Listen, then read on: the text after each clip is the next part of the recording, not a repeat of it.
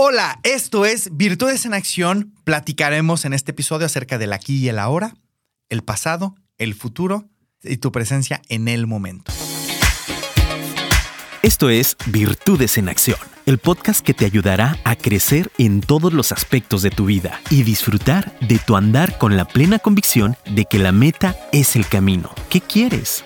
¿Hacia dónde vas? ¿Qué opciones tienes? ¿Cuáles son tus prioridades? Cómo potenciar tus virtudes. Descúbrelo en este podcast.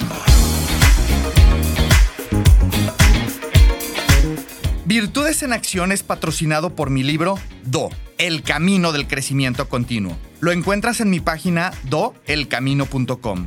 Si disfrutas de poner tus virtudes en acción, quieres aprender más acerca de ti y cómo entrenarte para fortalecer hábitos que te impulsen al logro de tus objetivos, disfrutarás mucho de este libro. En él comparto mi experiencia en las artes marciales japonesas, la estrategia y los negocios para potenciar tu propia definición de éxito por medio de la creación de tu propio lienzo de estrategia personal. Para conseguir mi libro, ingresa a doelcamino.com, en donde podrás adquirirlo por Amazon, tanto en electrónico para la aplicación Kindle, como en físico para que lo recibas en cualquier parte del mundo. Si vives en México, recomiendo selecciones la opción Envíos a México. Te recuerdo que también está disponible en inglés. Es un honor contribuir a que pongas tus virtudes en acción.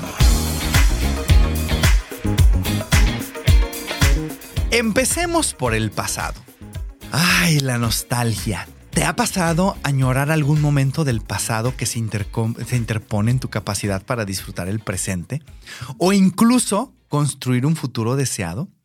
Por supuesto que a todos nos ha pasado y es algo natural, incluso sano, si te permites vivir tu proceso de duelo y cambio, desapegándote de lo que fue y abrazando lo que puede ser, las nuevas oportunidades y sobre todo aprovechando las posibilidades del presente.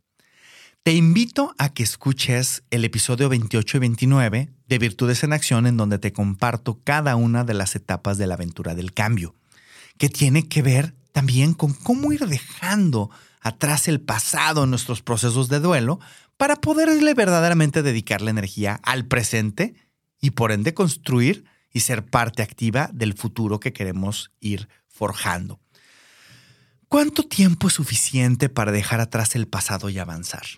Mm, pues tanto como el que quieras desperdiciar en lo que fue y por ende se lo estés dedicando no se lo estés dedicando, perdón, a lo que será. Recuerda que el tiempo se desenvuelve continuamente y una vez que se va, lo hizo para siempre. Definitivamente todo es relativo. El tiempo es relativo, debido a que no es la misma percepción del tiempo de alguien que está en sus 20, alguien que está en sus 30, en sus 40, en sus 60 y así sucesivamente. Por oscuro que parezca, te invito a, que hagas la reflexión de que si solamente te quedaran 30 días de vida, ¿qué porcentaje de ese tiempo se lo quieres dedicar a lo que ya fue? ¿Y qué porcentaje de ese tiempo se lo quieres dedicar a lo que quieres que sea o cómo va a disfrutar ese tiempo que te queda? Ahora, eso es cuando nos enfocamos en el pasado, pero ahora, ¿qué pasa cuando nos enfocamos en el futuro? Bueno, pues hay preocupación, angustia, incertidumbre y pues esta incertidumbre se debe a situaciones macroeconómicas, eh, geopolíticas, especialmente porque hay mucho de lo que depara el futuro y nuestro destino no lo podemos controlar. La mayor parte, si no es que casi todo, no lo vas a poder controlar. Pero si revisamos lo que hemos vivido como sociedad, incluso con los futurólogos, economistas y científicos que analizan tendencias, nadie ha podido predecir lo que sucederá antes de que suceda.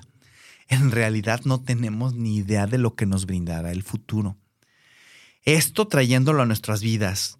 Los eventos más significativos de nuestras vidas son usualmente desconocidos antes de que ocurran.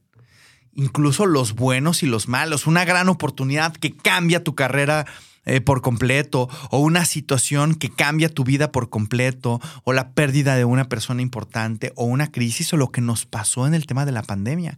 Nadie lo pudo predecir con 30 o 60 días antes de que ocurriera. Comprendo que este hecho es difícil de aceptar para muchas personas, porque en realidad no tenemos ni idea de lo que sucederá en el futuro, ni siquiera en los siguientes 30 a 60 días. Y está bien no saber el futuro. La volatilidad es normal, la fluctuación y la incertidumbre son normales. No te sorprendas de lo inevitable. Reconócelo como normal, abrázalo. Es vital aprender a sentirnos cómodos con lo incómodo. A ver, lo voy a volver a decir. Es vital que aprendas a sentirte cómoda o cómodo con lo incómodo. Que tengas, que tengas certidumbre de que la incertidumbre es lo normal, es lo inevitable. Lo importante es cómo estableces tu rumbo, independientemente de la incertidumbre que se depara. Es vital que definas hacia dónde quieres llevar tu vida.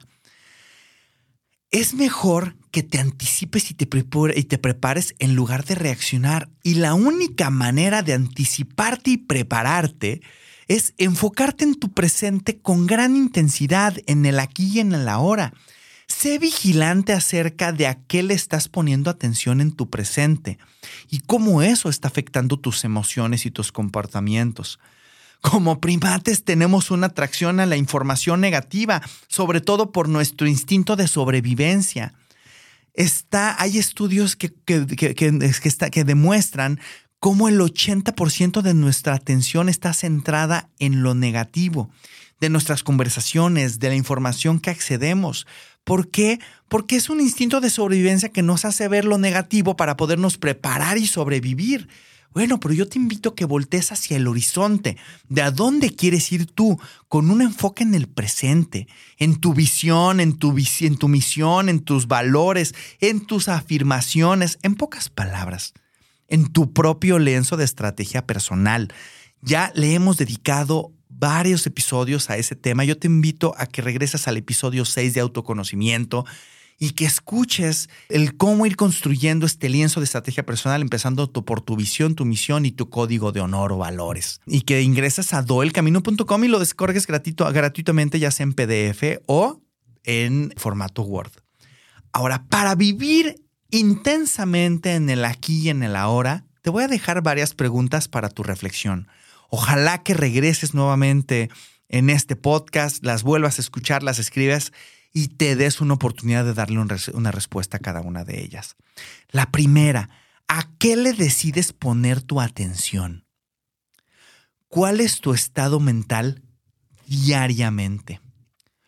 ¿Cómo nutres tus emociones y estás haciendo sentir a los demás? ¿Cómo estás cuidando de tu cuerpo, de tu salud? ¿Qué es lo esencial para ti y te da plenitud de manera cotidiana? Recuerda que es vital que desarrolles este músculo de disfrutar tu camino, de disfrutar el día a día, de disfrutar tu enfoque diario, teniendo claro el rumbo. ¿Cuál es esa brújula? ¿Cuál es ese norte que te está dando dirección? Claro que es importante que lo tengas, porque si no, pues no importa qué decisiones tomas, no hay un rumbo al cual ir. Pero también es importante que te pongas en acción y que sepas hacia dónde te diriges. Finalmente, te dejo con la siguiente reflexión. ¿Cómo estás asegurando tu enfoque en lo vital para ti?